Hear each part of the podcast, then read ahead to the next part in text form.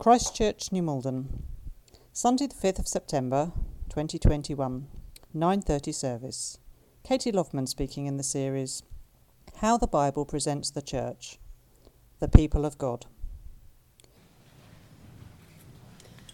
Well, it's great to be here, isn't it? And it's lovely to see so many people here in church this morning. And some of you I haven't seen for quite a while. What with lockdowns and holidays and all that. But uh, now we're here together and we're worshipping God together, along with all the children who are also worshipping God in their own way in the groups. It's good to look around this building and see all these familiar faces and some less familiar ones as well. And we also remember the people who are less active and mobile than they used to be, and they can't come to church at the moment, but they're with us in spirit via the CD recording or YouTube. So, this is our church. This is God's people here in New Malden. And we're celebrating the fact that we're meeting together here again with a new sermon series on the church. What does the Bible say about the church? What is the church according to the Bible, and where did it come from? So today I'm going to be speaking on the church as God's people and the long history that that gives us, rooted in the Old Testament. But before we look back, let's start with here. We are the church. But of course, it's not only us, it's God's people all over the world. And because, of course, we all know that the church is not really the building, is it? It's the people. God's people. But God is not limited by time. So, as well as being all the Christians everywhere in the world, it's also, the church is also God's people throughout time. So, here are some members of Christchurch from the past. And some of those people are commemorated in some of these stained glass windows. And if you want to find out more about them, there's some history of our church on the website. But beyond Christchurch, going back even more centuries, there are lots of well known Christians from history as well. So, um, so we, that's what this book is all about that the children got given, and uh, everyone that a child should know. So we've got Fanny Crosby, and there's Fanny Crosby. We've got William and Catherine Booth, Rosa Parks, and John Knox in the pictures up there. And I don't know how many of those you know, but this Fanny Crosby, she was new to me, but she was a hymn writer and she was also blind. And uh, it tells you all about her in the book. So that's an excitement in store for the older children. So, this is the family that we all belong to. Millions of people all over the world. Oh! What was that? Gosh. Sorry. oh. Well, anyway, so we're worshipping God today along with not only millions of people all over the world, but millions of people from history as well. And they're all worshipping God where they are, with the, obviously the people who died are with God already, and they're worshipping God, and we're joining in with that worship. And the Bible in Hebrews chapter 11, it goes even further back and it lists some of the heroes of the Old Testament in chapter 11 Abel, Enoch, Abraham, Sarah, Samson, David, Moses. They form a long line leading up to the Christians of the New Testament times. And the Hebrews 11 calls them a cloud of witnesses to God's faithfulness, worshipping alongside us. So, this is our church, God's family, Christians throughout the world and throughout time. And God's family was started when He first created Adam and Eve. They were His people, and He was their God. And it was reiterated in covenants with Noah, Abraham, Isaac, Moses, David, and again and again throughout the Old Testament. In the Old Testament, God's people broadly meant the children of Israel. But the good news in the New Testament is Jesus opens the doors to include anyone who will come to him and call him their father. And that's the church that we belong to. What an incredible heritage. In a way, those of us who are not Jews are symbolized in, our, in the reading that we had by the Ethiopian, the eunuch, in Acts chapter 8.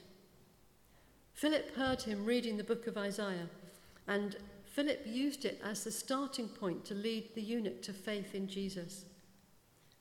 And for him, the obvious next step was to get baptized at the first opportunity. So that's what they did.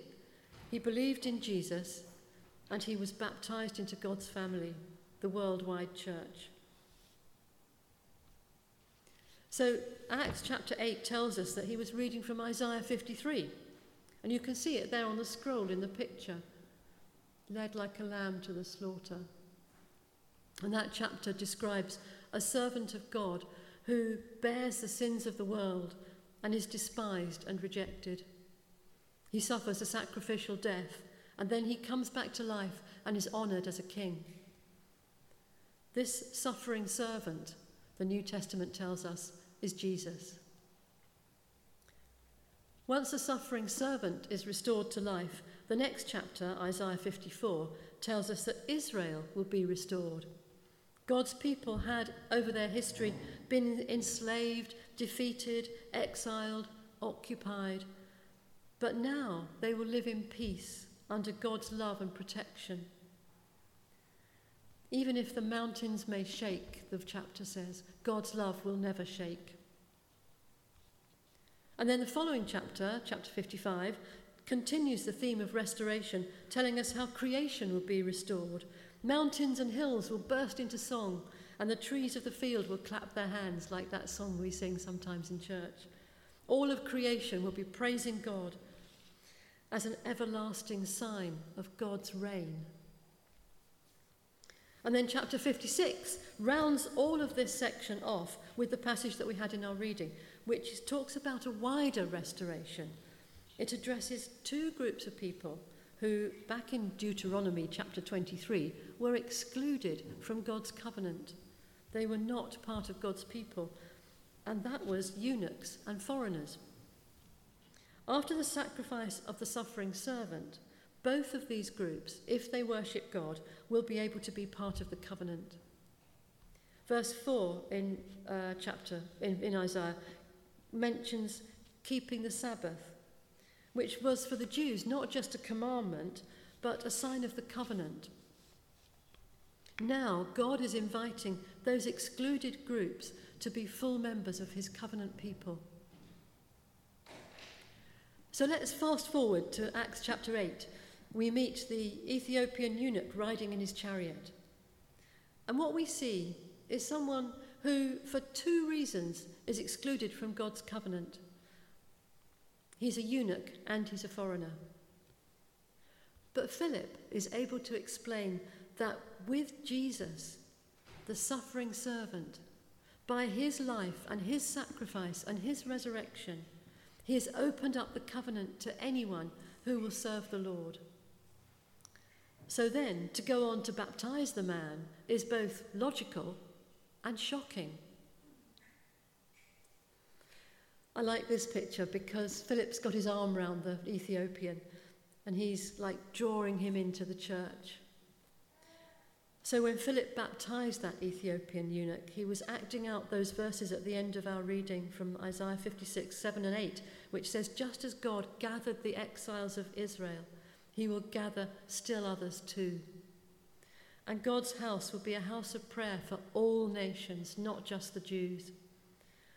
What a wonderful fulfillment of that prophecy that witness to, to, that Philip gave was.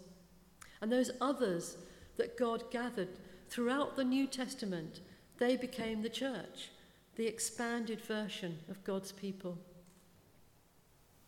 And we're in the same position as that Ethiopian man. If we're not Jews, we're foreigners, excluded from the original covenant. But because of Jesus, we're invited in. And if we are Jews, we still need to come to Jesus to be part of that relationship. Isaiah tells us that if we believe in Jesus and we worship and serve him, well, he doesn't call it Jesus, but you know what I mean, uh, then there's a place for us among God's people. And all the Christians in the New Testament worked really hard to bring that prophecy to fulfillment, living out and demonstrating God's plan to all kinds of foreigners and eunuchs and outcasts. And we're so blessed to be living the continued fulfillment of that prophecy. So, what does that mean for the church in New Malden? We recognise our identity as a tiny part of God's people, both in the world and in time. And how do we live it out? Well, firstly, what does it tell us to do in Isaiah 56? Verse 1 Maintain justice and do what's right. Maintaining justice applies to the little things as well as the big things.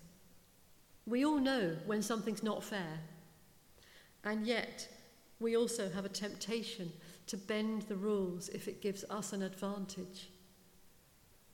How can you maintain justice in your own daily life and your dealings with other people? It's a factor in nearly everything we do fairness and justice. Chapter 56 asks for a commitment to God, to worship Him and to serve Him. And it also puts a lot of emphasis on keeping the Sabbath. Keeping the Sabbath as a sacred day dedicated to God was one of the signs of the covenant, as well as being one of the Ten Commandments, and it made God's people different in a noticeable way. Our Sundays are still special, but nowadays we don't need to emphasize the Sabbath aspect of it. We still have it in the Ten Commandments, but it's not a covenant responsibility. I remember visiting some friends once in a sort of quite a touristy village, and lots of little shops were and craft shops were open in this courtyard on a Sunday. And there was one shop that was closed, and that was the potter's shop, the pottery. And that's because the potter was a Christian and he went to church and he didn't ever open his shop on a Sunday. And that was a real witness to the rest of the village that his life was different had different priorities. But uh, as Christians, we give our whole lives to God every single day, not just on a Sunday. So every day is dedicated to Him. Ours is not a once a week faith. We don't only meet God when we come to church on Sundays, although this is a fantastic place to meet God. The Holy Spirit is in our hearts. So we carry God's presence with us everywhere we go, the whole time. And He's all around us in the world. So we're with Him all the time. And that's one difference between church and temple. In the old days, in Old Testament times, God was particularly present in the temple. So that's where they had to go. But with God living in our hearts now, that's why we can say that we are the church in a way that the temple goers never could. They could never say, I am the temple or we are the temple. But we can say, we are the church, we are God's people. Isaiah 56, verse 1 says, Salvation is close at hand. But for us, since Jesus, salvation is here. Jesus, so Jesus updates that saying when he says, the kingdom of heaven is close at hand. So close, he also says that it's within us. But both Isaiah and Jesus draw the same conclusion. Therefore, stop what you're doing and love and serve God. Maintain justice and do the right thing. Because God's kingdom is coming and it's almost here. So that's what Isaiah 56 tells us. Another way that we can express our identity as God's church is by living out that openness that Jesus offers. Who are the eunuchs and the foreigners of today? Who do we see being oppressed by society and overlooked by the church? That question is hard to answer because, by definition, we're trying to see somebody that society has blinded us to. We need to take off the blinkers of prejudice and unconscious bias and look around us with the eyes of Jesus. Jesus went out of his way to meet people who were usually avoided and shunned. He insisted on letting all sorts of people approach him, who others tried to usher them out of the way blind men, children, prostitutes. He even sat by a well in the heat of the day to meet a woman coming alone to fetch water. Who do we airbrush out of society? Who do we pass by on the other side, perhaps with a polite nod, but nothing else? Where do we need to sit to meet the people who most need Jesus? I guess each of us might have a different answer to those questions depending on what we do and who we mix with. But it's a mission for each one of us. The church is aware of this calling, and the church has done a lot to, in the past to bring marginalised people into its heart, whether that's been slaves or orphans, or more recently, divorced people, single parents, or gay people. We and other churches are making efforts to reach out to people who are homeless, people with mental health problems, refugees. But the job is never done because society changes all the time, and with each change, different people are overlooked. Our job as Christians is to keep our radar focused so that we're not blinded to who might need seeking out, who might need that extra bit of encouragement to come to church or turn to Jesus, so that we can make them feel welcome without judging. One group who've been complaining a lot about being excluded recently is transsexual people. There's a lot of debate in the media about where they can and can't go, whether that's sports competitions or public loos. And I don't know how soon those problems will be solved. But the most important thing for us is that we welcome them in church. Transsexuals are used to being excluded, and many transsexuals have suffered a lot of abuse so they can make themselves difficult to find. But we can engage with them and their issues on Twitter and so other social media. And when we do, it's important to make sure that we truly represent the opening up of God's people, God's covenant love to all people. Because when we're on social media, we are still the church. So we have to really make sure that we represent that in everything we write, everything we post, everything we retweet. Jesus went to where people were, where they were suffering, and he sat with them there, even if that meant the edge of a well on a boiling hot day. And he listened to their story, and he told them about his love for them, and he demonstrated that too. And the main way that he does that today is through us. Isaiah 56, verse 3, contains these sad words The Lord will surely exclude me from his people. But God wants no one to, make, to feel that way, and he makes it clear that that's not true. There is nobody that God will exclude from his people if they come to him. Instead, we want everybody to be able to say with the Ethiopian, Why shouldn't I be baptized? And then, like him, to go on their way rejoicing. So, what is the church according to the Bible? It's God's people. And who are God's people? Potentially everybody.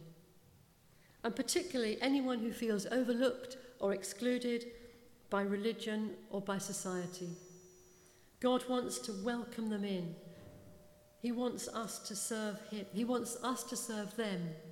And He wants them to serve Him because He is the Father of every single one of us. And we are His church.